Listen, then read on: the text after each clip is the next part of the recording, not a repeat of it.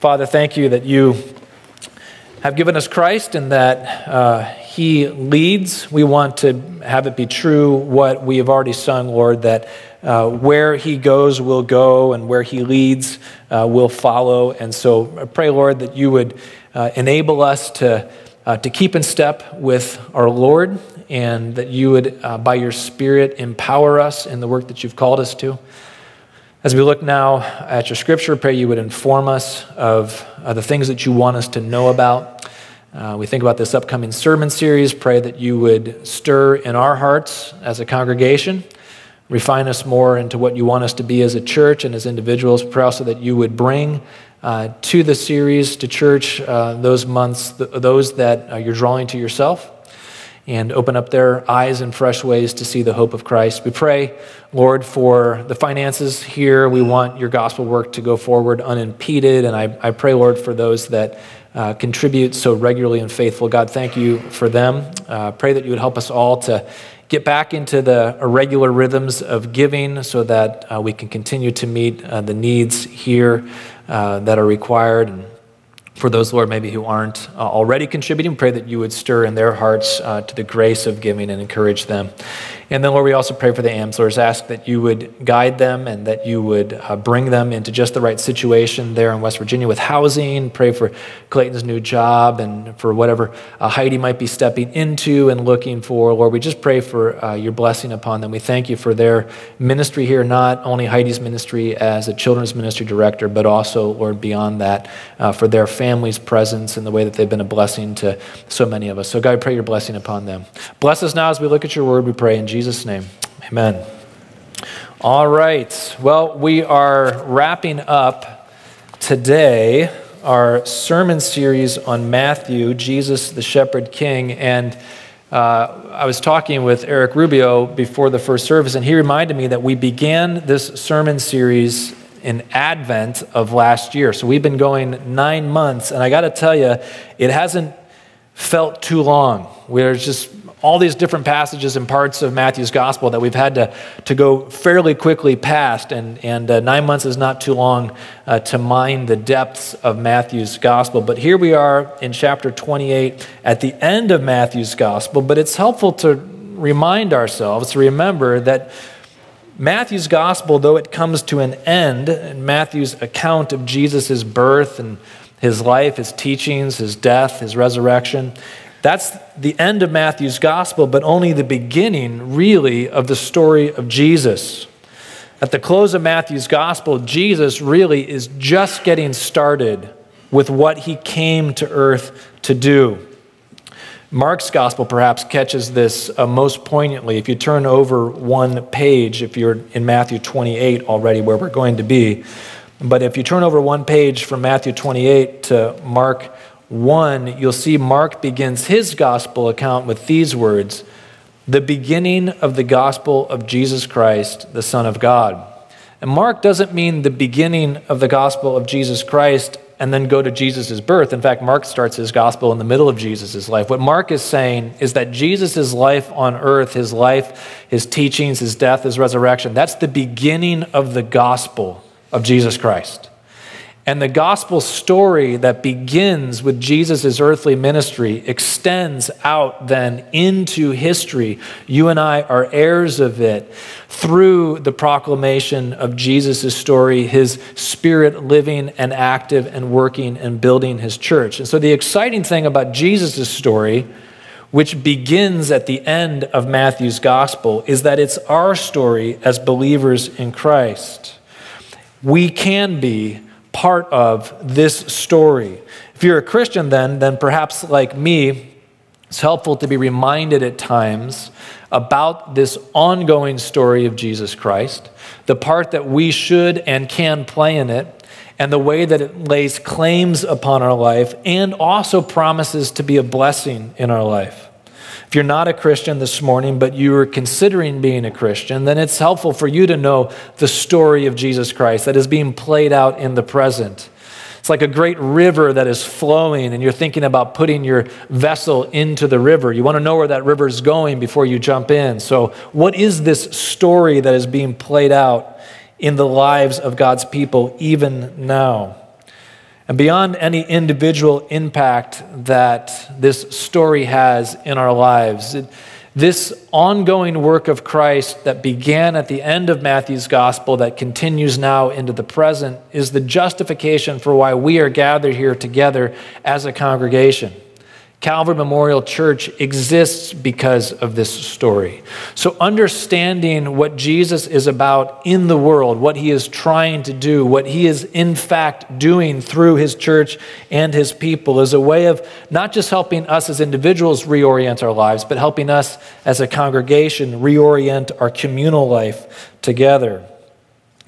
So, our text today is Matthew 28. It's the last chapter in Matthew's gospel, the one that we haven't read yet. And so, uh, if you would grab a Bible and make your way to Matthew 28, we're going to read it together in just a moment. But Matthew 28 uh, recounts not only the resurrection of Jesus in verses 1 uh, through 10. And then we have a little uh, moment here where some report goes out in 11 through 15. But we also have at the end of Matthew 28 what is rather famously known, at least in Christian circles, as the Great Commission. It's Jesus' final words to his disciples. It's the commissioning of a mission that he is about to send them on. And so Matthew closes his gospel account of Jesus' ministry with this great commission. And that's where we're going to focus our attention this morning.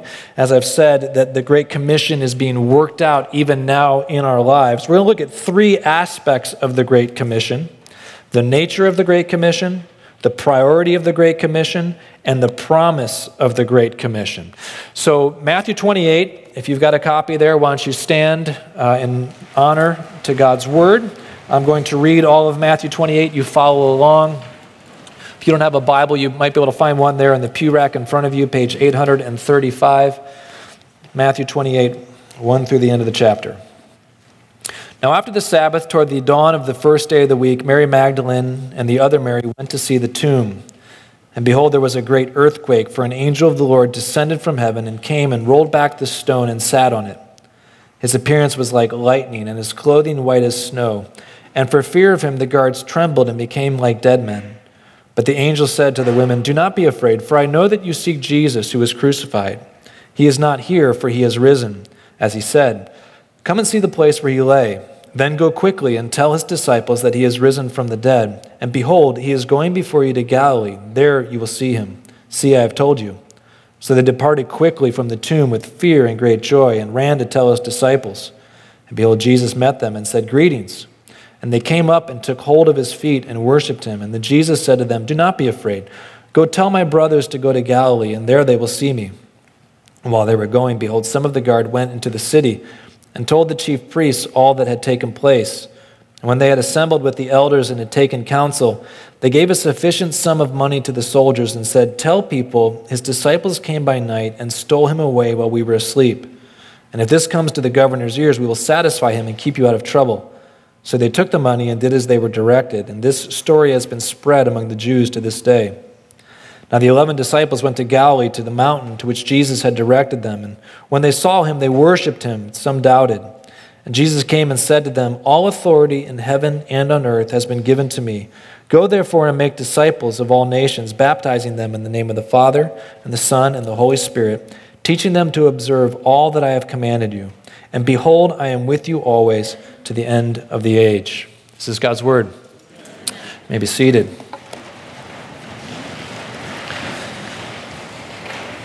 So we'll focus most of our attention on Matthew 28, 16 through 20, the Great Commission, but a few comments here about these earlier texts. Jesus, we saw a number of weeks ago reading through Matthew 27, Jesus, beyond all expectations, of his followers has died.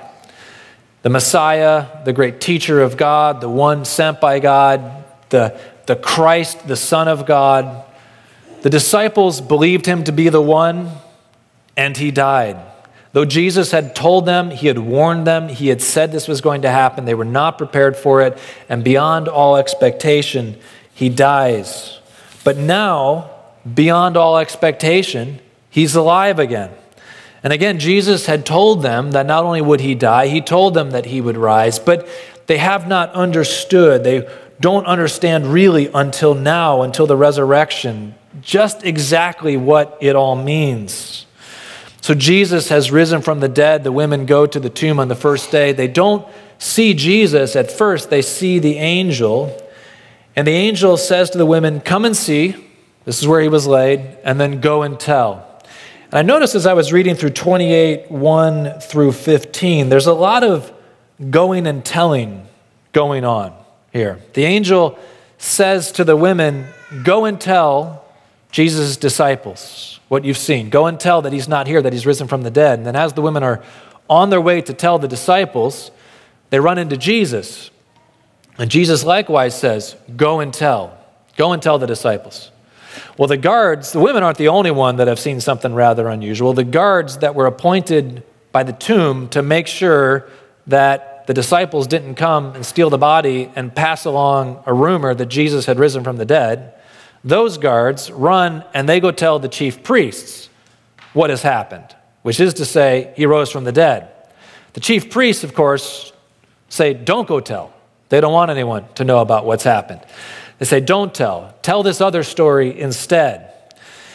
Interestingly, as a kind of a parenthetical sermon, this is going to be a little mini sermonette for those uh, that maybe need to hear this word. But interestingly, in this verses 11 through 15, this exchange between the guards and the chief priests, do you note that the chief priests knew that Jesus said he was going to rise from the dead? That's why they had the guard appointed, because they wanted to prevent any kind of like nefarious activity by the disciples to perpetuate some myth about Jesus rising from the dead. When the guards show up and tell the chief priests what had happened, the chief priests believe the guards. You got that? You notice that? They believe that Jesus has risen from the dead. But their response is not to subject themselves to Jesus, but rather to cover it up. They don't doubt, but they refuse to worship.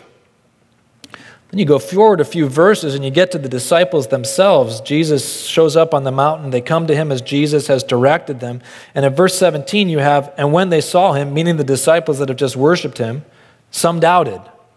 The disciples still, some of them don't know what to make of what's happened. They're filled with confusion. They're not quite sure what's going on, but they worship him. So here you have the chief priests who don't doubt but refuse to worship. And then you have the disciples, some of whom are filled with doubt, but go ahead and worship anyway. And I think there's a little sermon there, there's a little lesson there. Maybe this is a word for someone today. You don't have to have it all figured out.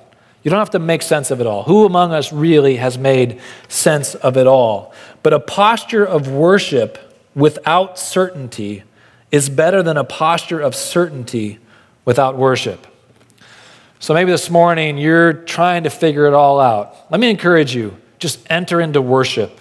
Enter into worship. You don't need to put all your doubts to rest before you enter into the worship of Christ. Because certainty is no guarantee that you are going to find the path to Jesus. Worship is how you find the path to Jesus. But in any case, we've got this telling, this don't tell, all this telling bit, and it all reaches its culmination in the Great Commission when Jesus commands his disciples to go tell the world about what they have been told. The angels tell the women to go tell the disciples. Jesus tells the women to go tell the disciples. The disciples have been told that Jesus is risen from the dead. Jesus shows up, validating the message that they have been told. And Jesus says, What you've been told, go tell the world. And then we are given the Great Commission. So, three things about the Great Commission that I want us to really be thinking about this morning. The nature of the Great Commission. First, if you're taking notes, the nature of the Great Commission, everyone can participate. The nature of the Great Commission, everyone can participate. Jesus calls his disciples together on the mountain. He reasserts his authority over all things. He says, All authority has been in heaven and on earth, which is all authority. There's no other authority beyond that. It's all been given to me, Jesus says. Based on this authority, I am sending you out now into all of the world to baptize people into the hope of Christ, the hope of resurrection, and to teach them to live according to how I've taught you to live. So I'm sending you out now into the world to baptize people for forgiveness of sins, for the hope of new life, to bring them into the covenant. And then, having brought them into the covenant, I am commissioning you then to teach them to live in, into all the ways that I've taught you to live over these past three years. So Jesus sends out then the disciples to proclaim the good news of the gospel of Jesus Christ.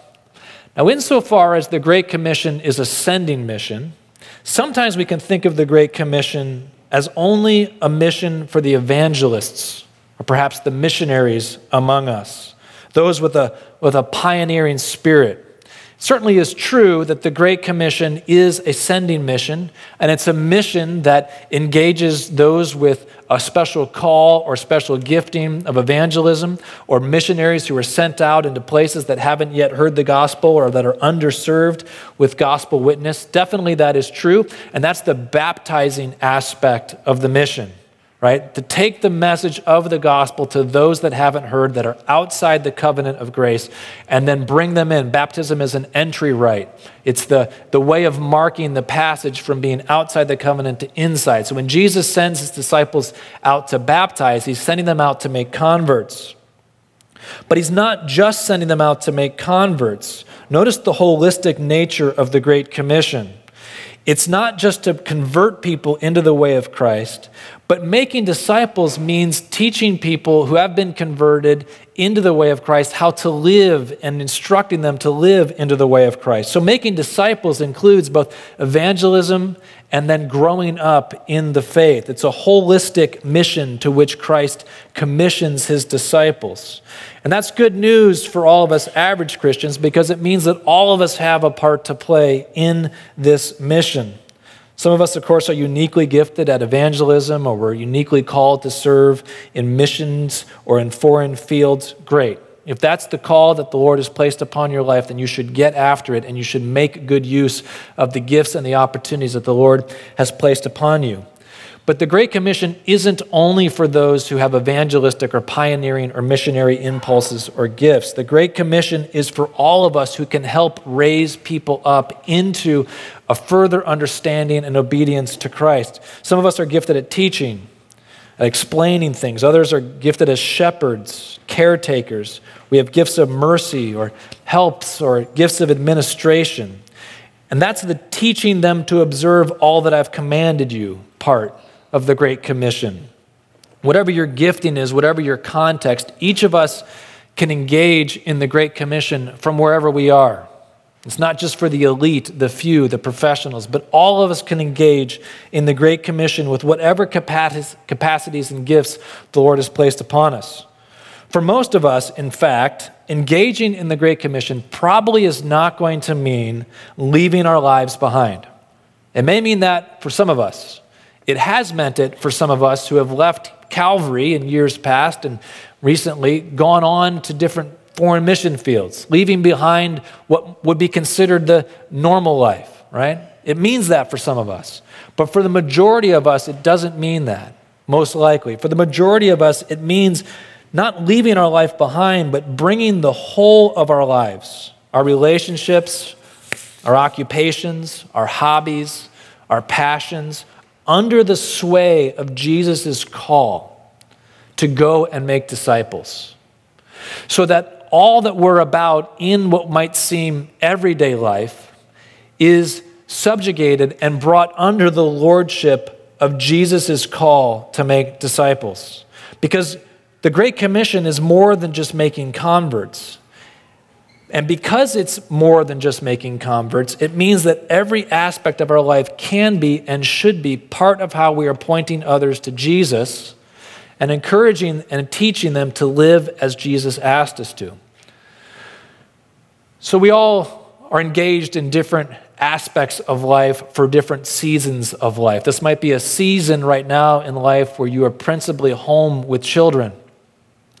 And the, the, the glamour of that wore off years ago, perhaps, right?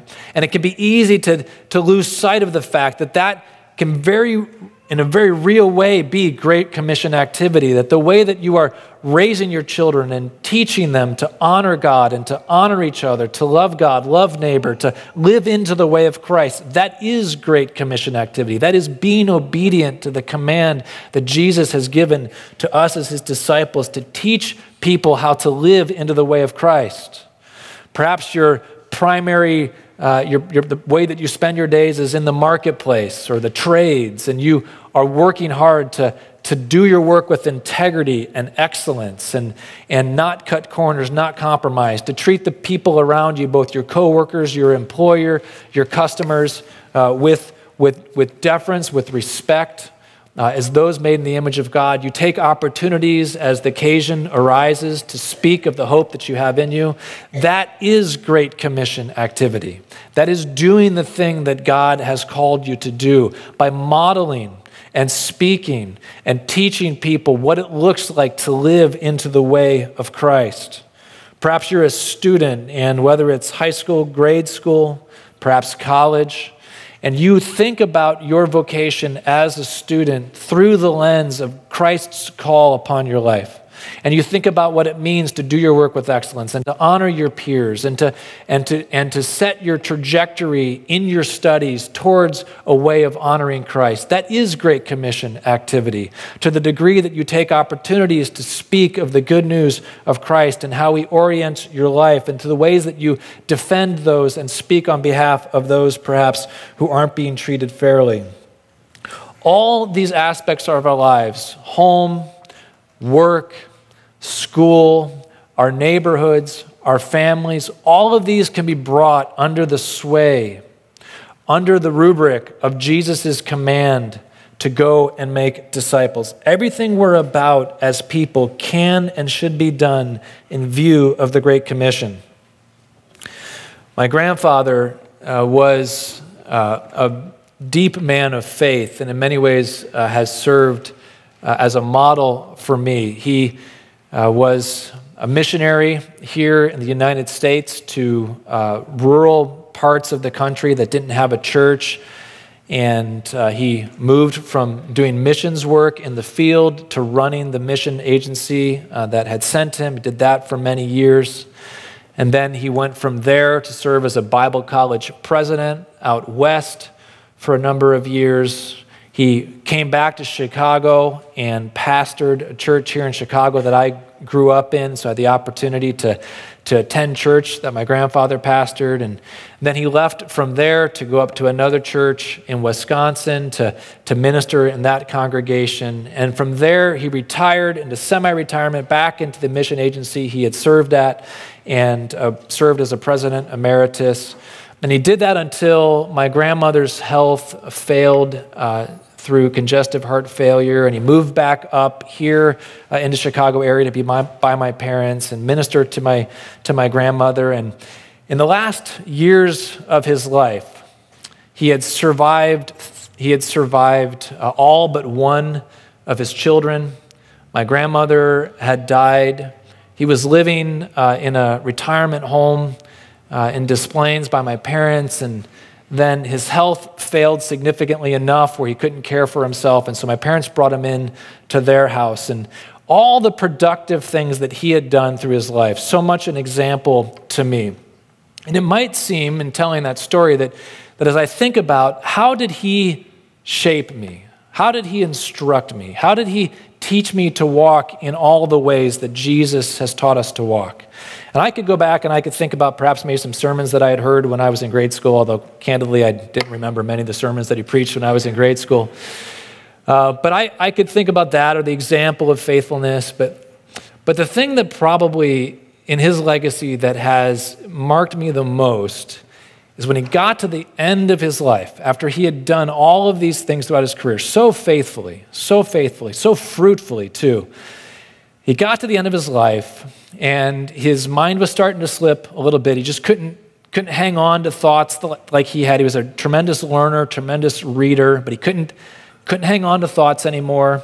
He couldn't teach anymore. He couldn't get out much anymore at all because of his health failing with the walker. And his family, all except my mom, had passed already, outlived most of his siblings and his friends. to get to that place in life and then to be living at my parents' house, I remember walking in one Saturday morning and he was sitting at the dining room table and I said, Grandpa, I said, how are, how are you doing? And he said, Well, big smile on his face. He said, I got my bowl of cereal, the sun's shining, and your parents are taking care of me. Life is good. Life is good. And he was just full of gratitude. I would say his whole life he was full of gratitude. To be full of gratitude at that place in life, when all that you've held on to, all that you've invested in, has now slipped from your hands like sand, and all you have is thankfulness for how God has blessed you. And when I think about his legacy, and I think about the impact and how he has taught me to live into the ways of Jesus,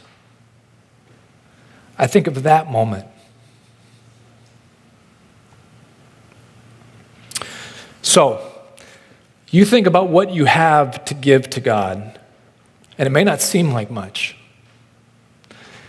And in some ways, it's counterintuitive to think that all the years that my grandfather had ministering, able bodiedly, faithfully serving the Lord, but the thing that he bequeathed to me was that one moment of weakness at the breakfast table. You may not have much, you might not have much, but offer to him what you have because he can use it to bless others. He can use it to take people and encourage their faith and to cause them into knowing the way of Christ more deeply and more fully. Think about Jesus' story, or the story told of Jesus earlier in Matthew's gospel of how he's given just the few loaves and the few fish. That's what Jesus does. So, where you're at in your life, I don't know. What you have to offer him, I don't know. But I do know that if you offer to him what is yours, the little bit that it might be, he can take that and he can turn that into great commission fruitfulness if it's done in sincerity and faith. The holistic nature of the Great Commission, the baptizing and the teaching through word and through example, this clarifies what our calling is in life. All of us can participate in it. All of us have something to offer. Little, much, great, or small, all of us have something to offer. And the holistic nature of the Great Commission, both the baptizing and the teaching, not only clarifies the call that we have in our own lives as individuals, but it also clarifies the call that we have as a congregation.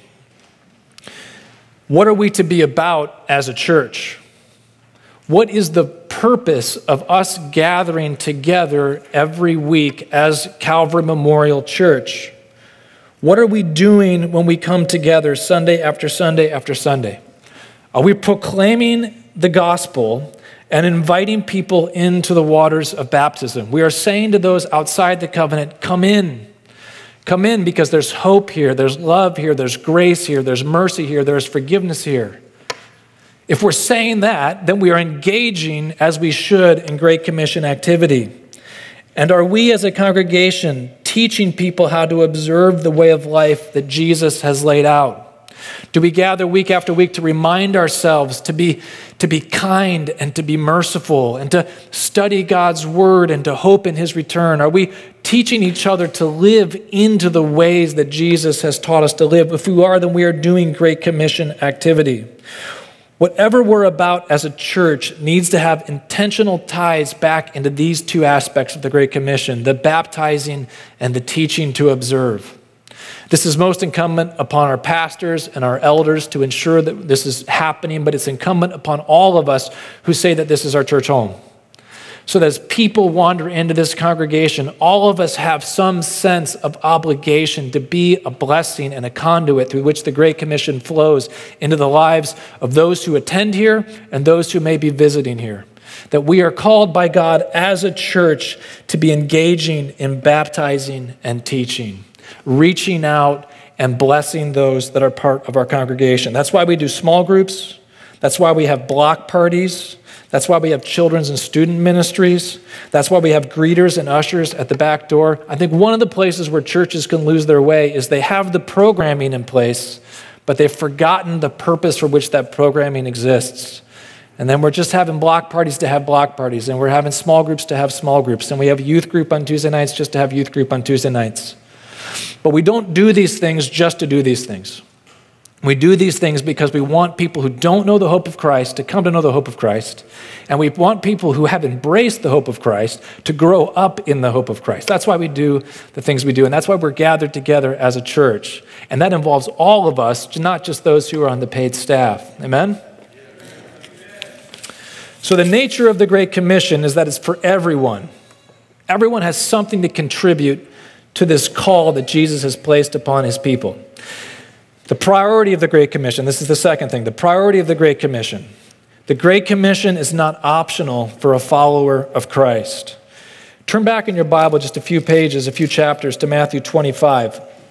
Pastor Eric preached on Matthew 25, and when he did, I asked him to stay away from verses 14 through 30 because I wanted to bring them to bear here.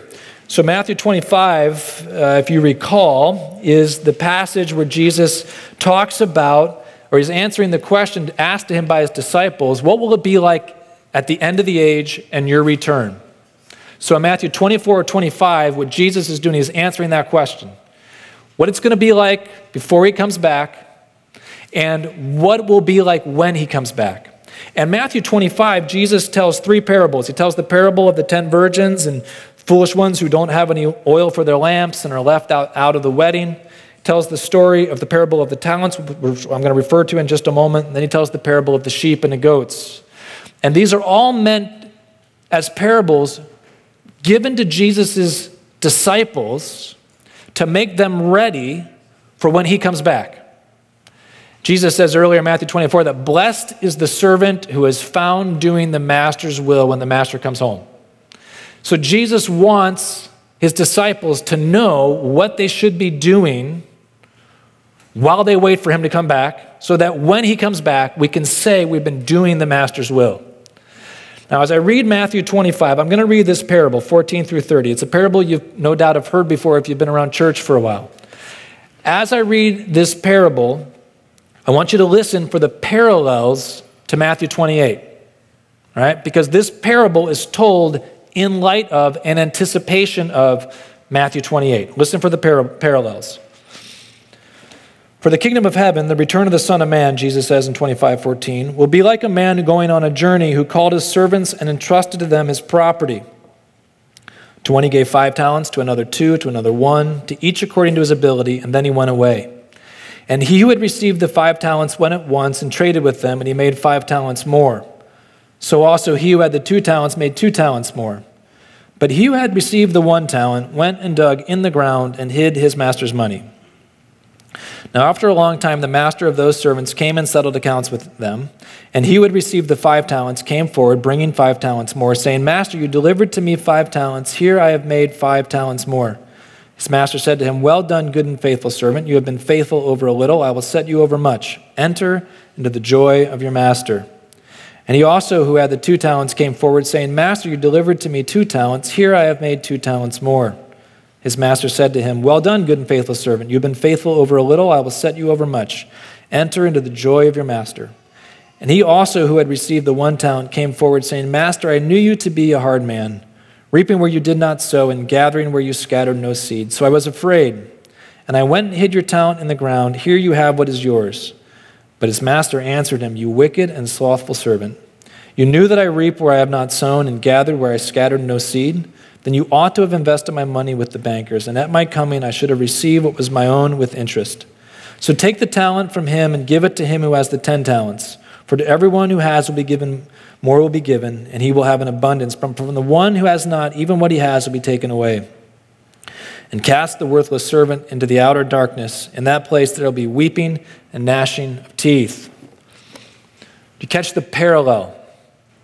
In the parable, Jesus tells Again, to prepare his disciples for his return, he says it's like a master who calls together his servants, gives them a job to do, goes away, comes back, and then takes an account of whether they've been busy doing the job. That's what's happening in Matthew 28. Jesus is calling his disciples together. He's giving them a job to do. He's going away, and he's going to come back and he's going to expect that we have been doing the thing that he asked us to do. And the parable in Matthew 25 is a parable that is not only meant to instruct about what we should be doing, but all of the parables in Matthew 24 and 25 are also meant as a warning for those who claim the name of Christ, who say that they belong to Jesus, who say that they are his servant, but neglect to be ready for his return by neglecting the mission to which he has called them. It does not go well, needless to say, for the servant that buried his talent under the ground. And to say this candidly, but gently, there is no room in heaven with a door marked outer darkness weeping and gnashing of teeth. That servant didn't get like less jewels in his crown. He got sent to hell. And it's not to say that the way that we make it to heaven or that the way that we become a Christian is by engaging in the Great Commission. But it is to say that those of us who say we belong to Christ will be judged the, the, the reality of that truth will be judged at the day of judgment by whether we have given ourselves to the cause of Christ. And it will not work on the day of judgment to say, Lord, Lord, when we haven't done his will. That is so much of Jesus' emphasis in his parables when he speaks about his coming return. That it is those who do his will that belong to him.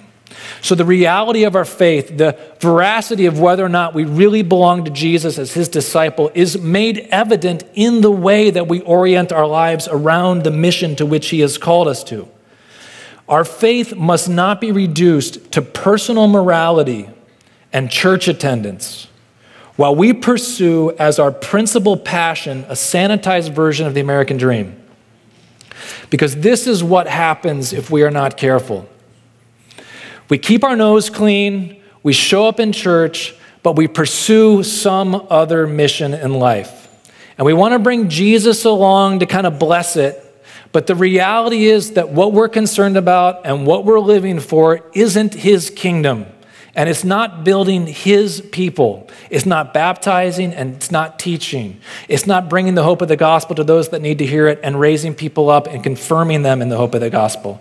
It's some other agenda. And our faith must not be reduced to personal morality and church attendance while we pursue as our principal passion some sanitized version of the American dream. Amen? God has, through Christ, laid upon us a mission, a mission to which we all have capacity to be engaged. Whether we're one talent Christians, two talent Christians, five talent Christians, whether we're in the prime of our productive years or we're at the end of our life, all of us have something to offer. And if we would make this mission, our central mission, we show ourselves to be true followers of Jesus Christ. So, the nature of the Great Commission, first, is that it's for everyone. The priority of the Great Commission is that it's not optional for those that are truly followers of Jesus Christ. And then finally, the promise of the Great Commission. It is the pathway to experiencing the presence of Christ. You know it at the end of Matthew's gospel. The way he closes it out with the words of Jesus. Jesus has just given his charge to go out into all the world. But then this is the last thing he says. Jesus says, Behold, I am with you always to the end of the age. I am with you always to the end of the age. When you are out doing the thing that I have asked you to do, I am with you in that. Jesus promises to be with us as we engage in the Great Commission. He is already working. He has already been working for 2,000 years. This is why the story of Jesus didn't end with Matthew's gospel, but really began with the end of Matthew's gospel. Jesus has not been waiting for us to show up to begin his work in the world. He has been working in the world. He is already on the field of harvest, living and active and changing lives. And Jesus' invitation into his work in the Great Commission isn't just another duty for us to perform, another obligation, another thing that we have to do as Christians. Jesus' invitation into the Great Commission is an invitation into his presence. If we want the presence of Christ, then we need to go to him, to where he is working, where he is actively producing fruit. I think there are many reasons why we may not sense the Lord's presence in our lives. And not all of them have to do with us. Not, it's not always because we we're harboring sin or we're not doing something that we should do. I think that we go through seasons of life where the Lord's presence seems to recede to the background and He's teaching us things in those moments. But sometimes we don't sense the Lord's presence, not that we don't sense the Lord's presence because we're, we've failed to engage in His mission in the world. Could it be that some of us for some of us, our spiritual lives have dried up because we have ceased to prioritize Christ's mission in the world. We no longer think of our marriages or our children or our work or our neighborhood or our hobbies or our passions as related to the mission of Christ in the world. We've, we are leading bifurcated and compartmentalized lives.